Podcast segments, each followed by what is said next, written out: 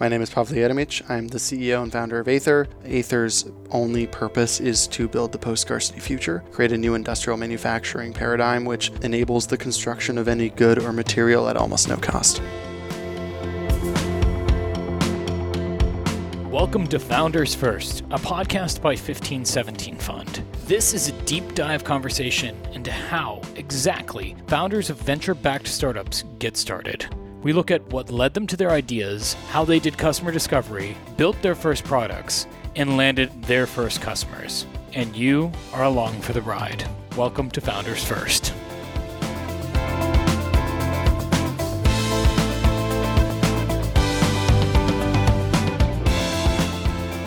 Practically, it means we're taking the machinery that lets nature build anything from a tree to a whale and using it to build human products and reverse engineering it using machine learning and robotics. So basically, cutting the human out of the loop, turning it into a data science problem where our customers come to us and say, I want this molecule, I want this material. And the robots and the AI work together to figure out how do you build these tiny little nanomachines called enzymes uh, that your body and every living thing uses. How do you reverse engineer those machines to build the material the customer wanted. To the extent that you can talk about it, yeah. um, how how have you guys been able to build that process? Yeah. Um, as with a lot of these kind of things, a complex addition of many. Uh, well, you were just you just showed me your laboratory. Right. Yeah. So it's it's and, and the thing that I always try to stick, because I this was a mistake I made a few days ago, and it led to a complete misinterpretation. There's not just one thing that makes this possible. In the past five years, and really the past two to three years, the combination of improvements in machine learning for molecular representations, improvements in robotics um, and analytics, has enabled a totally new kind of robotic factory. So maybe I'll step back and talk about what used to be the standard and how we've made it completely different. So the way everyone does robotics today in biotech isn't idiotic because when I was doing synthetic biology manually, it, I felt like a robot half the time. Um, so, but what they're doing is they're automating a human in the laboratory. And so that's a decent paradigm. It's definitely better than a human doing it, but it's inherently incredibly limiting. There's a can lot of. Can you give me an example of what that might look like? Yeah. So uh, let's say, for example, you are uh, in a lot of biotech, your protocols can be summed up as take a bunch of liquids in different tubes, mix them together in a certain order, heat and cool them in a certain pattern, and then filter them. Like, actually, a lot of the protocols can be more or less boiled down to that. Um, and you have this problem where the way a human would do it is they would on their desk or little lab bench they would arrange a bunch of tubes and the you know the receiving and donating, donating tubes and they'd have their little thermocycling machine called a thermocycler it's a clever name and they would use a pipetter, which is just move small amounts of liquid, control the amounts of liquid back and forth, and they just kind of mix them and then take the final tube, put it in the thermocycler, and move on. And the way that kind of gets representation represented in automation today is you have more or less a robotic arm moving a pipetter. You have a flat kind of two-dimensional board that the pipetter arm can reach, where there's all these tubes, and that's primarily its function. Now the challenge is, is let's even just assume that you want to do the same volume, so human sized volumes, you have inherent limitations the fact that you've decided you're somehow limited to a two dimensional board, that there isn't some kind of feeding assembly line or anything like that. For some reason, you've decided that. Because think about the steps I just outlined. Take move liquids from donating tubes to receiving tubes, heat, cool, filter that's a linear process. It should be possible to extrapolate and say, okay, what are the core movements that are important of, of liquids? And do those really all have to be done by one robotic arm? Or could you imagine a more stamp like mechanism where here's the first motion and only one system does that? Here's the second motion of liquid, another system only does that. And then you could imagine parallelizing that and getting incredible throughputs through that. That's the kind of thing where it's there isn't any biotech automation today that behaves that way, but it's the kind of thing that would lead to massive improvements in efficiency. And this kind of goes to the underlying fallacy of this industry where I don't think this is malicious, but it's it's something that people try to use to their advantage. People assume that automation equals economies of scale, which is not true. Um, you'll hear people talk about, oh, we're automating biotech, and it's like Henry Ford in the assembly line. Like that's not well. First off, Henry Ford did not have robots at the time, so that's number one. What assembly line economics or economies of scale or any however you want to call it, that phenomenon is the process of standardization of protocols and then parallelization from that standardization, which enables massive improvements in your capacity to produce.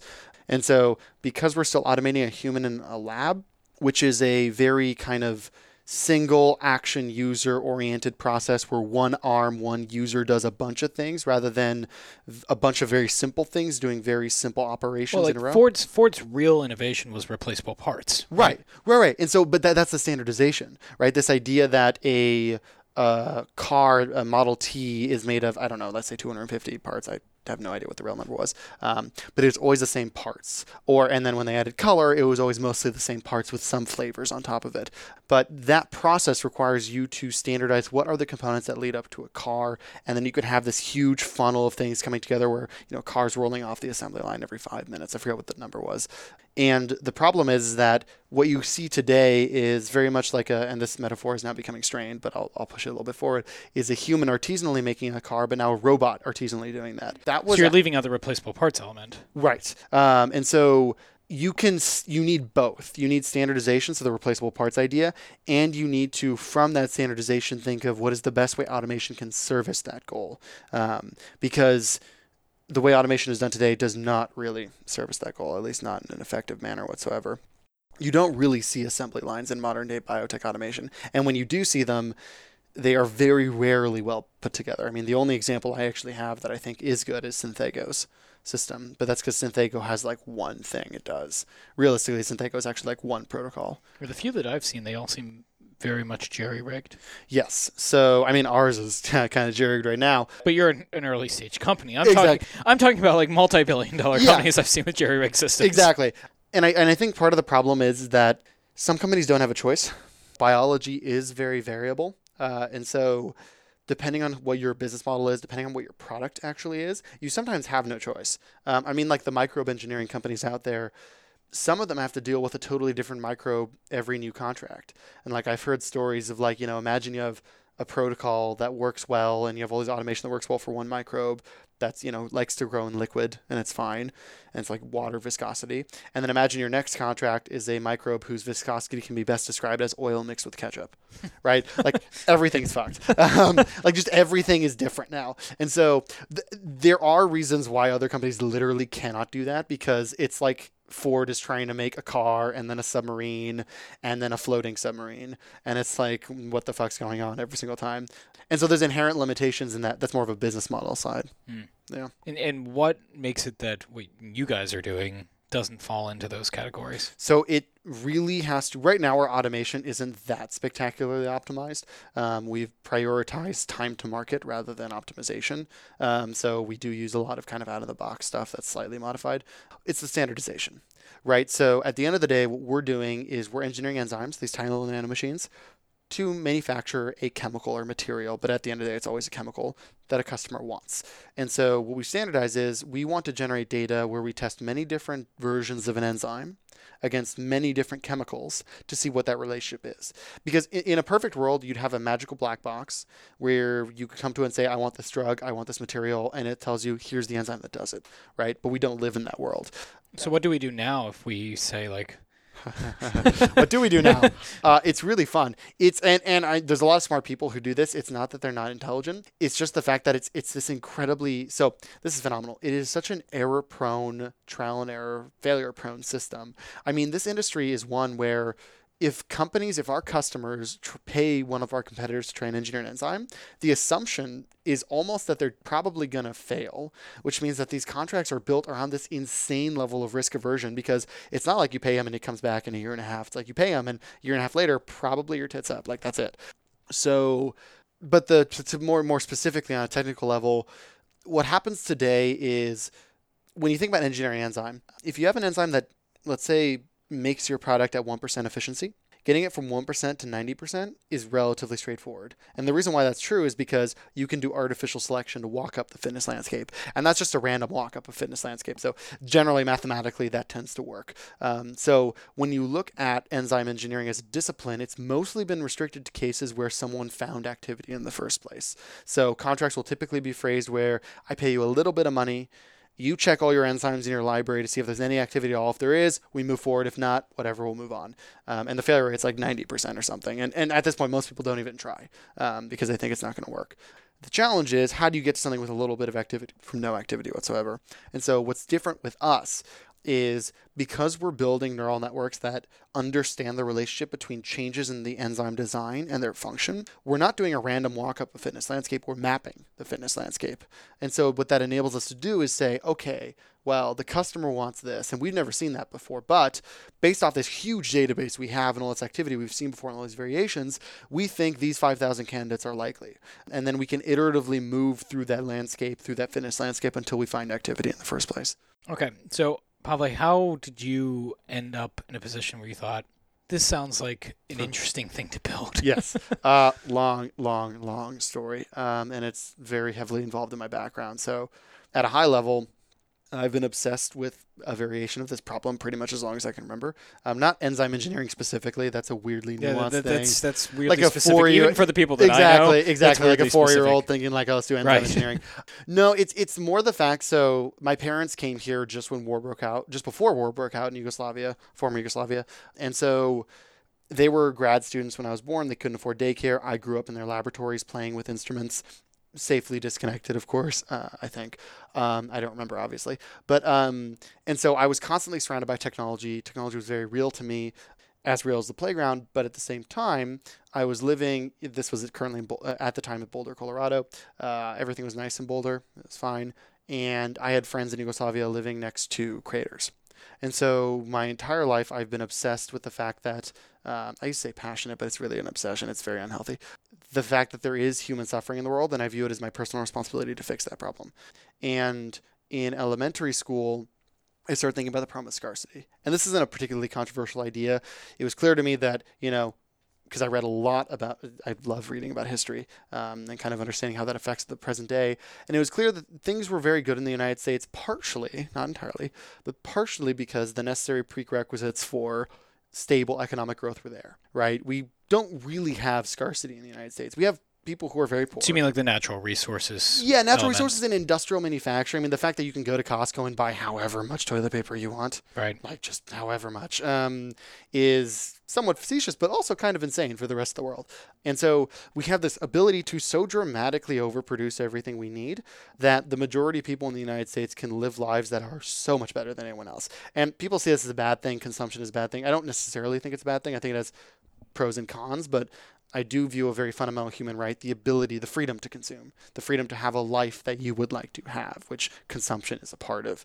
And so there was this idea in elementary school of like, okay, well, clearly we've got a lot of stuff, and that has helped make things stable. And there was this idea of, which again, not very controversial, if a parent, a mother or father, can't provide for their family anymore, it becomes much easier to get them to commit atrocities, right? That's when countries like enough people, a critical mass cross that line, bad shit happens really, really fast. Right. And it doesn't even need to be a majority of people. Exactly. It just could be a small large subset enough, and then yeah. everything blows up. Um, and so the question I was thinking about was, okay, well, how do we make that line impossible to cross? Like, how does that become, you know, not, not curing cancer, but how do we make it so that everyone on earth can generally, for the most part, provide for their families, or at least has the optionality to do so? And so when I started thinking about this, um, started thinking about how you could potentially solve this. I was very fortunate in middle school and then much more so in high school. I was fortunate enough to start doing research in synthetic biology. A professor took me in, just kind of let me do whatever the hell I wanted. And This was through your parents or no, actually, university? so uh, my parents, one of my my father's professor at UC Davis, my mother's at Sac State. Actually, not at all. Kind of interestingly, um, it was a. I did some work at Sacramento State through a summer program, and then in high school, uh, a there was a my high school had a um, biotech class. And so there was um, one of the labs in the second semester, you would get assigned to some lab to do research. And most of the kids got like industry jobs where they were kind of doing grunt work. I was fortunate because in one of the first labs of that biotech class, we were growing some bacteria and observing how their population grew over time. And there's kind of this S shaped curve where they grow really quickly and then they stop growing so quickly. And I am obsessed and almost fetishize large data sample collection. So I took way more samples than anyone else did of like time points, and I noticed that every single time the da- the population would grow really really quickly, and then it would dip, and then it would go back to normal. But there was always a dip, and so we were growing this weird microbe that I'd never heard of before. It wasn't E. coli or anything like that. I looked it up. I found out there's a professor at UC Davis. I was in Davis at the time. Professor UC Davis who specialized in bacteria, and I didn't really make the connection, which was kind of dumb of me. So I emailed him and I was like, "Hey, I noticed this. What's this?" And I got into his lab the second semester, and I just stayed there for the rest of high school. I kind of skipped class a lot of the time to do research, and the two key things I learned just learning about synthetic biology and, and doing it all the time was one, nature had evolved incredibly sophisticated machinery over billions of years. It was clear that there was technology there that was so much more powerful than anything humans had ever engineered before. I mean, there are turbines that are hundreds of nanometers across that are the reason why you can maintain energy levels in your body. Um, and they're literally turbines, and there's trillions of them in your body. Um, and so that's just an example. But so, one, it was clear that nature was incredibly powerful and could solve this problem of scarcity. Like th- that, that was starting to connect in my brain. But the other problem was is that we have no idea what we're doing when we're engineering biology. It's actually pretty catastrophically bad. And how did that become clear to you? It's just the fact that so I walked in with the very naive thought that biological engineering was kind of like auto engineering. It's like, you know, you have a blueprint, you put it together, it goes, drives out the, the garage door. Uh, it's not like that at all. It's incredibly trial and error based. It's I don't mean this in a completely pejorative sense, but there is that there. Uh, it's a little bit like voodoo witchcraft. Like a lot of the time, you try a bunch of things and one of them works or doesn't work, and you have no idea why. And the reason is, is because it's such a complex machine, right? It's like trying to like take a motherboard and trying to tweak individual lines of silicon on there to figure out what its total function is, right? Of course, it's almost like voodoo witchcraft, and and you don't know what the motherboard actually looks like, so you're just randomly tweaking stuff. So that was both disappointing, but also one of the immediate observations I had in high school was this idea of automation, right? I would just like plug in earpods, or not earpods, that didn't exist back then, uh, earphones, earbuds, whatever the word is. Some just, sort of headphone. Some sort of headphone, music listening device. And I would listen to music and just move liquid. And that would be like four hours every afternoon. And so, one, okay, automation is clearly desperately needed here because I am not good at doing this. I miss tubes sometimes because there's hundreds of replicates and it could be done so much faster and I could be freed up to do the design work, which is what humans are good at, or at least better at. So that was leaving high school. And I also tried to do a startup in high school this was the idea. I was going to take my research to UC Davis. I was going to engineer these microbes to produce bioplastics. This was right when the bioplastic crash happened, so a terrible time to raise money from VCs for a bioplastic startup. So, you know, I just got like myself just destroyed out there. I uh, snuck to San Francisco. I tell my parents I was like going to a friend's house, take the car, and just like haul ass to San Francisco, try and pitch VCs. uh, and yeah, it did not work, uh, which is very good. Um, so then I went, I did undergrad. Um, uh, UC Santa Cruz, I studied astrophysics and bioengineering, finished bioengineering, didn't finish astrophysics. And the thing that started to become apparent, I started doing a lot of computational work. And one project in particular I worked on, which I won't go into too much detail about because it's, it's semi ancillary, but was uh, are you familiar with Planet Nine? Uh, very loosely. Yeah, it's okay. Um, it's in my second year. Uh, this these rockstar astrophysicists in Caltech did simulations of the orbits of deep outer solar system objects and showed that you know all the orbits were super lopsided to one side of the solar system. And the only way to explain that because angular momentum is conserved was for a huge object to be orbiting the other side. And the proof was actually pretty astonishing. They basically said okay well if this object exists then there should be objects that are going at 90 degree angle at these exact positions and they found them within five minutes.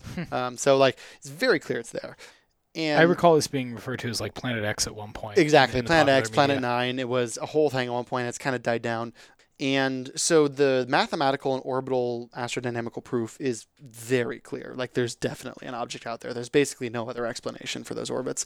And we pretty much know where in the night sky it is now. And so what I did was uh, uh, I was in a class with a professor. I approached him and I said, Well, hey, why don't I put together a team and see if we've seen it already? Right? Because we weren't looking for a ninth planet. Like, what if we saw it and it was in our databases? Like, well, no one would have noticed. It was just another dot. So I built an algorithm to try to determine if Planet 9 was there. Published a paper that said no.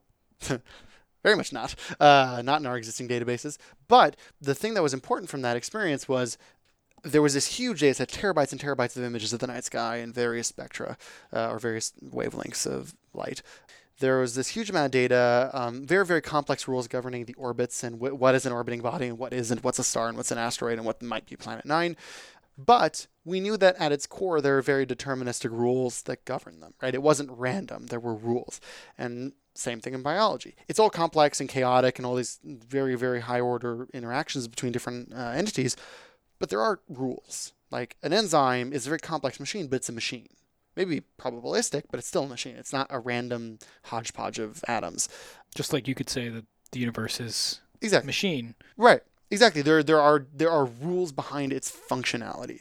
And that's, you know, probably a very generous phrase to use the word machine for now. Anything that has a set of rules is a machine, but uh But you're saying it's not probabilistic. it, it, it's not and, and, and what I mean by that is it, it's still it can still be probabilistic in the sense that it's driven by random motion potentially or by oscillations like a lot of machines at the nanoscale actually work only in the nanoscale because they require random oscillations and everything to move it's kind of interesting actually um, but those probabilities are predictable it's not the sense that if you talk to people who have worked in biology for a long time, it's not it's not actually a black box. It's just a very complex tens of thousands of black boxes. And so what I started thinking about was, okay, well, there are there must be rules. And so therefore it must be possible for us to build algorithms to maybe not understand the rules, but maybe at least predict from the rule base, right? In the same way that a neural network can recognize a cat image better than a human can, which still surprises me. I don't know how you wouldn't recognize a cat, but apparently that's true. In the same way that I don't know, man. Have you ever seen those images that has it's like a three by three grid, and sometimes they're pictures of like donuts, and t- sometimes That's pictures true. of cats. That's true. I will say that CAPTCHA sometimes it's like click all the ones that have a fire hydrant. I'm like, is that a fire hydrant? So that is fair. There's probably edge cases where it's like I don't really know if that is a cat though. By the way, the company that monetized CAPTCHA is fucking brilliant. Oh, um, yeah. The, the the founder went off to start Duolingo. It's the same guy. Wow. Yeah. So that was awesome. What a clever idea. Yeah, they're they're uh, both Google ventures. Wow. Yeah. I mean, that's basically using the human population as your own mechanical Turk. It's crazy. But that idea was okay, well, you know, you can't sit down and write all the rules of what is a cat image and what isn't a cat image. It's not possible. Or at least it's not finitely possible. But clearly neural networks can do it. So then I started thinking, well, okay, what if we do this in synthetic biology? Right? There's huge potential if it works. Do you think you would have seen that analogy had you not been working in the lab in high school? No, because I was the advantage that gave me is there is this learning period where you really quickly fail a lot and then learn a lot about how you do these protocols, how you actually do scientific research. And I think the advantage of doing it in high school was I was not constrained by the need to write papers or to submit grants. I didn't have to constrain my research to any sort of NIH or NSF requirements, which, you know, is a very true fact. If you're a PhD student today, to a large extent, you live or die by the fact can you write papers, which is deeply unfortunate because it's skewing the entire point. So I didn't have any of those constraints. I don't know how much money of my PI I used. I probably burned through quite a bit of his money uh, now that I think about it. But I was still able to learn and to think about how do you do engineering and biology? How do you fail, fail, fail again and learn from those mistakes? So I don't think so because the undergraduate classes I took were not helpful at all. You know, some professors were good, a lot were bad, but the majority of stuff I learned was from that kind of trial and error apprenticeship like experience in high school and then later in, in undergrad when I was just doing research. And I think that's why it's incredibly important that people in high school and middle school do real hands-on work like that whether it's mechanical engineering whether it's art you know videography or philosophy or like just getting out there because by the time you're in high school your brain is sufficiently developed to start doing serious stuff. And you really give yourself a significant advantage because you are well ahead of what society thinks you should be at by the time you enter you know you're 18 and you're supposed to be applying for college. Maybe you apply when you're 17 i don't remember. Um, yeah. So you did this work on trying to identify Planet Nine. Yeah. Uh, and you realize, hey, there's an analogy here that can Mhm. be applied to Mhm. biomachines as well. Yeah. What was the step for you to say, okay, let's see if we can actually build Yeah. something out around this? So I think I had always known that I wanted to do this through a startup. I mean, this kind of lifelong obsession of solving this problem, I viewed companies as the most effective kind of mechanism in the world to do that. Uh, politics is just not effective, um, particularly from the perspective of politics is not effective at leveraging technology most of the time. Sometimes it is, but that's when, you know, the Soviets are going to get to the moon before you do. So I actually founded, um, I reached out to a professor at UC Santa Cruz. Um, so I did all this research in various departments. Then I reached out to a professor at Santa Cruz and I said, hey, I want to lead the iGEM team next year. iGEM is an international genetic engineering competition. And I thought of it as kind of like a rehearsal. You know, I'll lead a team, I'll get experience doing that, I'll figure out if there's anyone else I want to do it with, and then I will think of ideas. I did that, pulled together a team, built out the team. We got some award. I can't even remember anymore. It doesn't really matter. And the things that I learned was that that was kind of the genesis of my my thinking. Okay, well now I'm definitely going to do something in this space. And the original idea was totally different. So that was like a green light for you to say, like, okay, let's Yeah. keep going forward with this. Exactly, because there was some level of inertia, there was some experience, some we had filed for provisional patents on this original technology ages ago, which is not even closely related to what this is now. And in my mind, it was always about getting enough momentum going that I could build something like this. Because high school, I'd realized stuff needed to be automated, and even the startup I tried to do in high school, a lot of it was about. At the time, there were companies that were starting to come out. Most of them have folded now. That were doing like lab in a cloud stuff where you could pay someone send them samples and they'd have robots do experiments for you the startup in high school was kind of based off that idea of like here's all the experiments i want to do everything i was doing manually i'd like them to do it so going through this igem process and founding aether was based off this idea of definitely automation and then from the astrophysics experience let's actually build out um, data sets large enough to do serious machine learning on and And you knew going into iGEM that this is kind of like a trial ground for you to do something more serious with this, Yes, right? You it- didn't you, you you weren't thinking like, oh, maybe I'll do this, maybe I won't. Right, exactly. It was very much so. This was testing to see how this was going to work and how this was going to scale. And I think the the interesting thing was I started to look around because this was maybe four years ago now, something like that. And what was interesting was there were companies starting to come out that were talking about automation in biotech and machine learning in biotech. And so I was like, okay, well, that's interesting. That makes a lot of sense, what I've been thinking about for a while. I went to go visit them as a student, talk to them. And the two really shocking things was one, this whole idea of inefficient automation and ineffective automation. So, not really what I was thinking. And then two, the realization, partially from my numerical computation background, was you know, the kind of really amazing machine learning, what I would call true machine learning, that makes Google so effective or anyone else in this Titans in this industry so effective, those kind of algorithms need huge amounts of data. Right? They just need gigantic amounts of data in order to work for the most part. And so that was not true in biology. Right? It just wasn't true. No one could generate experimental data. And it wasn't just the automation that was the problem. It was So so wait, wait one second. yeah, yeah. It's it's not true in the sense that you don't need as much data, or just people can't create that data. They can't create that data. Right. Good catch. Okay. Yeah. They you literally cannot generate enough data to use neural networks. Right, because when we get pitched on things that tend to be machine learning based, almost always the problem becomes, well, what prevents somebody else from doing this, right? And the answer is like pretty much nothing, Yeah. right? Exactly. So that was, and the issue was in there's the whole first mover thing, Mhm. Which is misused constantly. Yep. First mover advantage does not mean you're the first company in the space. Google was not the first search engine company. First mover means that you have some kind of internal flywheel that once it starts moving makes it exponentially harder for anyone to ever catch up with you. In Google's case, even though Netscape was the dominant player at the time in like 97 when they first released, or 94, I can't remember, Google through PageRank was the first one to able to effectively index the internet, right? All of it at the time. And Netscape was desperately trying to index like 1% of it and was doing a terrible job.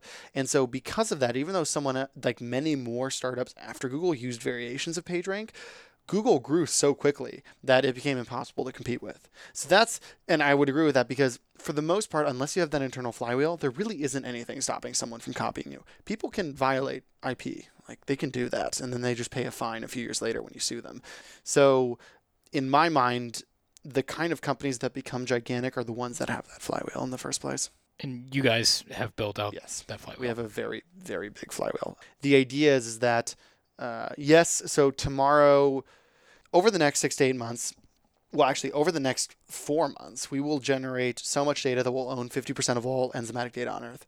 And wait, wait, wait, what? Can So you over the- repeat that? yes. So over the next three to four months, by So by the time somebody listens to this, you will own fifty half. percent of all enzymatic data on Earth. By the time it's the second half of next year, we'll own ninety 3% of it. And even if I sent someone the blueprint for all the technology that makes this possible, a lot of hardware innovations, um, we'll constantly be layering so many innovations on top of it. The rate at which you're progressing is so high that they won't be able to catch up. exactly. And this goes back to, to the initial conversation on replaceable parts and the assembly line, right? Right. Because we've standardized these components, we can start thinking about swapping in and out improvements much more easily. It's no longer def- you know from scratch building an entirely new process every time. It's more okay, this node in the assembly line is inefficient and because we know exactly what the inputs and outputs are, we can think about how do we improve that node without interrupting the rest of the system in the first place.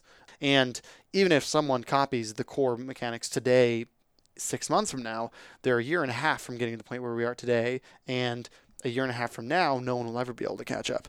There's a certain point, I call it escape velocity, which is an incredibly buzzwordy term, but no, that makes sense here. That that's actually a pretty good use of that term. Right, here. exactly. And so there's a point at which we're generating so much data and we can service so many contracts so quickly that our ability to throw money at building the factory and expanding it grows so fast that it just doesn't matter anymore. So when you decided that you were after iGEM, you were going to sit down and do this. Can you walk me through what was that process actually like to get people to listen to you? Yeah. Uh, because you know one of the things that I, I like to emphasize in these interviews is how you actually took that first Yeah. step, right? Yeah. What was what was the value proposition you had in mind, and who did you go to first? Yeah. So the company initially was a microbe engineering company. It was like, and actually, we compared ourselves to enzyme engineering companies by saying they're dumb. They're only replacing one step in the process. Um, so, my how the tables have turned. And so, the actual thing that started off was pitch competitions. And not the ones that require you to write a business plan. I will never write a 30 page business plan in my life. I will never do that. That's insane. The those pitch competitions were one a way to get enough food money for food um, and we won quite a few so we would just win one every month or two. But the other thing was that occasionally a judge would be an angel investor. And so actually our first investor derek was a judge at one of those competitions and so we started talking to him started getting his advice on stuff um, and soon i was able to raise some money from him and some other people 1517 was involved in that round that was actually like the pre-seed whatever you want to call it um, Your very first round. very first round, exactly. The um, I hate these terms. And we do too. They, they don't make any sense. um, but uh, yeah, so I mean, it, it was really uh, actually pitch competitions that led to that bridge because How did you find these pitch competitions? I mean, so there were some university resources. Um, there were that was actually the start, and then it was talking to the judges because we'd usually win, and so we get to know the judges. I'd talk to them, I get coffee with them. They'd say, "Hey, there's this other one over here you should think about applying to," and it kind of grew from there. And then I already had a little bit of a network from my high school attempt to you know blow up in the world of synthetic biology and so i was able to start bridging over into san francisco into palo alto uh, driving over every week or so um, because the the problem with santa cruz was there are investors there and a lot of them are good but the standards for investment and the standards for fundraising are like probably 20 years behind the silicon valley i mean to the extent where I mean, that's pretty much any market that's not Silicon Valley or New York. Right, which is shocking, right? And, and Santa Cruz is particular because it's literally a 35 minute drive away. But if someone, no, I mean, if someone lives in Santa Cruz, they've selected into Santa Cruz Yes, for a reason. exactly, exactly. And so there's a completely different mindset. I mean, for example, almost all angel investors expected completely fleshed out business plans and like financials going out four years in advance for a company that doesn't even have a lab yet. And so, I, I, I look, Nick and I spend a lot of time on the road Yeah. outside of these markets, and we see Yeah. this all the time. it's pretty shocking. Um, and it would that would be the first step towards making other Silicon Valleys is massively lowering the bar for not lowering the bar, but changing what the standards Changing are. the investor mindset. I- I, mean, this is this is a whole this is a whole set of podcasts unto itself. exactly. But yeah, making it so that investors are comfortable, you know, putting 100k, 250k behind what's pretty much an idea at Right. that stage. Right. Something that's that's just tested through this iGEM competition. Right, exactly. And so that was it was pitch competitions that really led to the first connections to serious investors who then introduced me to other people who then moved us forward. So once you had a little bit of that money raised, how did you go from doing, uh, you know, microbe engineering?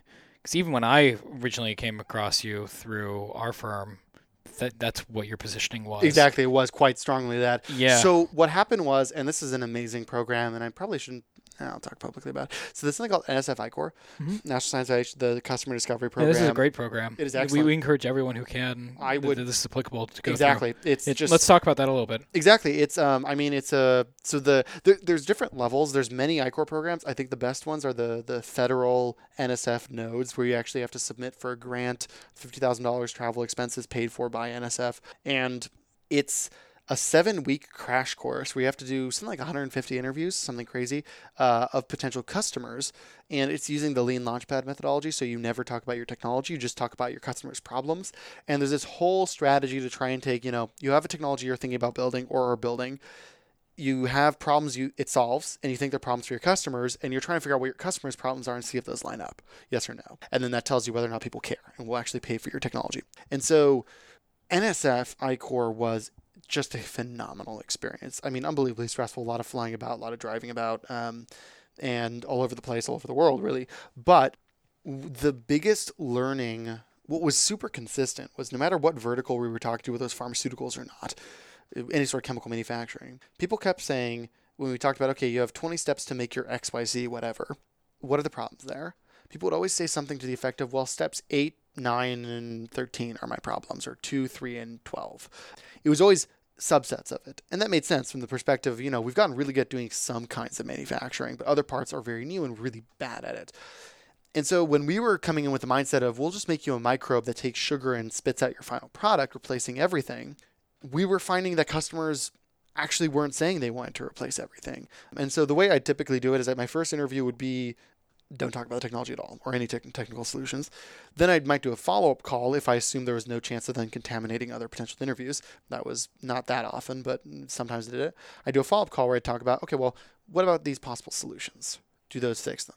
And so we had this great one guy, I think it was Mitsubishi, uh, this, this process chemistry lead, uh, VP of process chemistry over there. He said, well, look, if you're telling me you're going to build me a microbe to make this product, you're telling me I have to rebuild a $250 million plant. I have to rehire several thousand people, retrain several thousand people, and all of this assumes you can engineer the microbe and scale it in the first place to unbelievably difficult problems. It's actually something people don't, don't understand very well. It's not only a problem of engineering the bacteria to do the thing you want it to do, bacteria really do not like existing in million liter fermenters. They do not like that environment at all. It's incredibly varied. It goes from like zero, you know, one pressure, one bar pressure to several thousand bar pressure at the bottom. It's crazy variability. And so there's something called the scaling problem where something will work in the lab and not work at scale. And it's completely a black box. Because you can't, the way you would test that is you would run several thousand. Yeah, biology is no software. Exactly, right? It's it's not the kind of thing where there's so many permutations and so many parameters that you'd have to solve for that the amount of experiments you'd have to run and the expense of running a single million liter fermenter is so great that it's just not possible to solve using that perspective. Um, so this this was pretty consistent across the board. It was like step nine is my problem. Fix step nine. That's like eighty percent of my cost. Can you fix that? And so I started thinking, okay, well, it really sounds like people are talking about enzymes. Like it really sounds like that. And so what happened was is I thought, okay, well, why the hell aren't these enzyme companies all over this? Right, that people are saying they need them. What's going on? So I actually started going to enzyme companies, and I'd always send an email saying I'd love to talk to you. I'm a student. Don't tell me anything confidential. Well, tag, you know, make sure you do not. I'm not interested in confidential. I just want to understand the industry. Uh, they would still tell me confidential, like they like to talk. And what I started learning pretty quickly was that there are many, many smart people who do enzyme engineering out there, but the most of those companies are stuck in the past. The way they'll typically approach a project is the customer will approach them. You know, six to nine people will sit around a table. They'll think about what they'll do this week. They'll run a handful of experiments, and then you know, I kept So you mean they're comfortable? they're comfortable and they're slow and they're there's mild amounts of automation sometimes maybe kind of like one thing's automated sort of and the machine just doesn't run most of the day and there's like almost no not even machine learning there's almost no significant statistics beyond like regression ba- baseline linear regression or like polynomial regression they're like ooh fancy um, and like uh, high school stats. Yes, exactly. um, and so I was kind of like, what the fuck? um, like, I'm hearing from literally everyone I'm talking to that this could be huge, and you're sitting here twiddling your thumbs. So, the second thing I did was I talked to these companies that were talking about automation and large scale machine learning. They were all microbe companies specifically, but I still went to go talk to them. And uh, to try and understand them better. And some of them are more secretive than others. Some of them are way too open about what they do. Um, and the first realization was, you know, their automation wasn't it wasn't the automation that I was seeing in my head. It wasn't an assembly line. So there were clear inefficiencies. Robots were just not doing anything. Like we'd take a tour and I'd watch a machine not be used for the entire extent of the tour. And then maybe it gets used five minutes later. So really bad ROI, really bad um, uh, uptime on all the machines. So not well designed. These are the companies that are trying to solve microbe engineering. Number nine in that. No, so they're trying to solve the entire process. They're going okay. They're trying to build a microbe to solve the entire process. And just to belabor, not belabor, but talk about that point briefly, those are some pretty big companies. Ginkgo Bioworks has raised somehow at this point hundreds of millions of dollars. I, that's a whole separate conversation. And uh, Zymergen has raised 600 million. I mean, they just raised half a billion dollars in the private market, which is nuts. And the reason why they're having so much success in part is because microbes actually do make sense for the small sliver of compounds that exist that are already produced by nature somehow, and it's just batshit insane. For example, Ginkgo will never shut up about their first contract because it's probably their biggest one. rose oil the way we used to make rose oil and the way it's still made in some places is insane. You manually peel a rose bud and then you take all the petals, you arrange them on the floor of a, a, warehouse. They have to be like, they can't be layered on top of each other, so single layer. And then you wait months while they dry off and then you have to go process them and squeeze them. And so, like, yeah, pretty much anything's better than that. Um, so like these microbes, go for it, go nuts. And and the advantage if it's already made in nature is you know that there's a pathway to do it in nature, right? So you can try and cut and paste that into a bacteria or a microbe of some kind. Um, so I'll totally give them that. Like that's Sure, go nuts. And that's where these companies have had great success. The problem is, one in ten dollars on Earth is spent on chemical and materials manufacturing, and the overwhelming vast majority of that has nothing to do with biology whatsoever. And so that's where enzymes come in. This modular integratable system that, you know, if it's step nine, that's your problem, just replace step nine. Don't touch anything else. That's the actual issue. Um, and so it's a far more laser focused application of that. Um, not to say that they won't make money, but they won't make quite as much. So you, you came out of the NSF program and you decided like okay this is the actual problem yeah exactly enzyme engineering is actually the problem it's the ability to quickly and efficiently deliver basically super smart catalysts that can do something, build molecules that no one can build right now. Um, and so when I started thinking about the technology aspect of it, part of what I took away from touring these other synthetic biology companies was this whole idea of like, well, you know, they're spending so much money. They have these huge rooms full of robots running all these experiments, and they're still not doing that much. I mean, they're running maybe tens of thousands of experiments a month. And so when I started looking at what the actual core bottleneck was, it turned out to be the analytics. Hmm. So you could spend two years just collecting all the data you need to collect, and then you've got such a leg up on everyone else. Exactly. Exactly. Um, I mean, we're right now generating more data per month than anyone else on Earth by a substantial margin, and that will only increase by orders of magnitude. And the reason why that's possible at its core, like the, the most, the reason that contributes the most is thinking about the back end analytics. Um, so your challenge at the end of the day is when you run an experiment in this industry, the thing you would like to check is did your product get made? Right? Just yes or no. That's the simplest possible check. You wanted it to be made. Did it get made?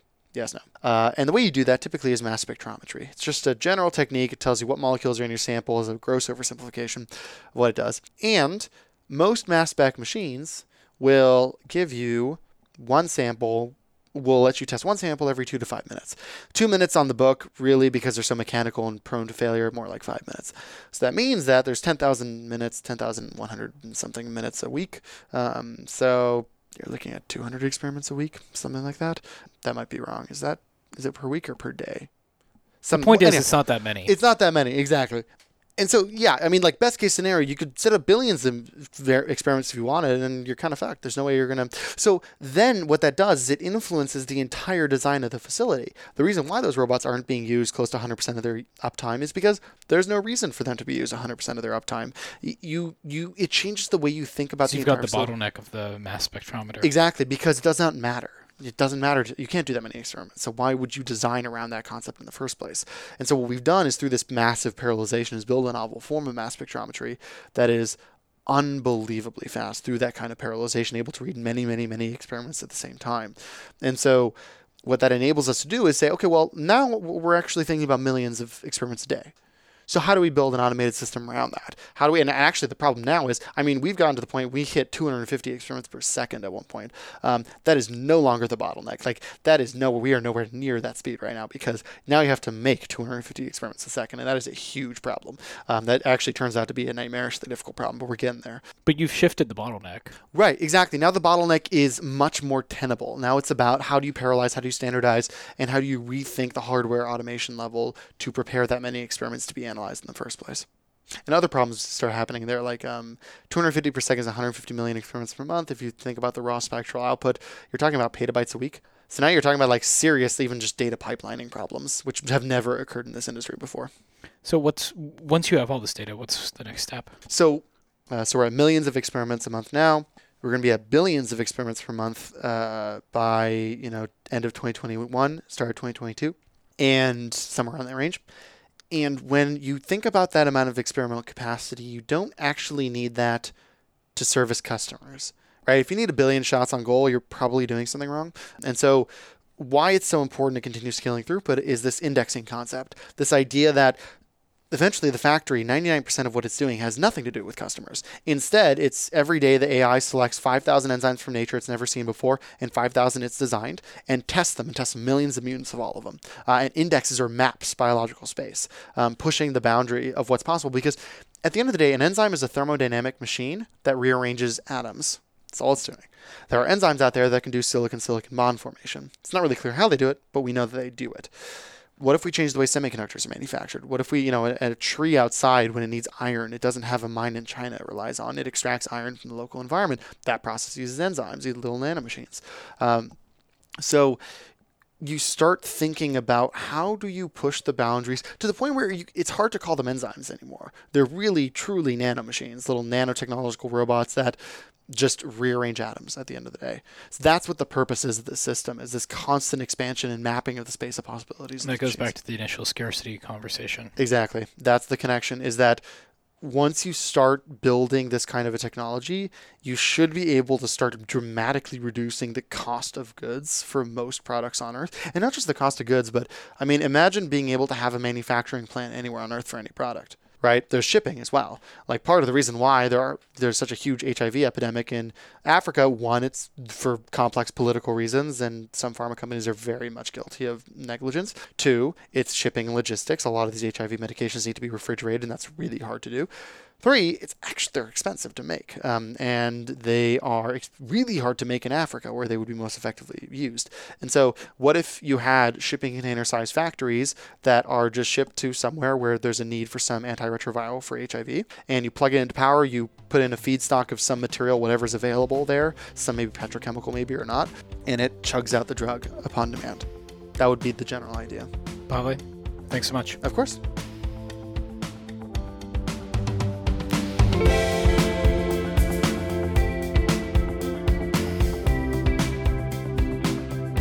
Founders First is a project of 1517 Fund. 1517 Fund is a venture capital fund backing founders at the earliest stages of their careers and companies. If you are a founder, hacker, maker, or scientist working outside of universities, you can reach out to us at 1517fund.com. That's 1517fund.com. We'd love to talk to you.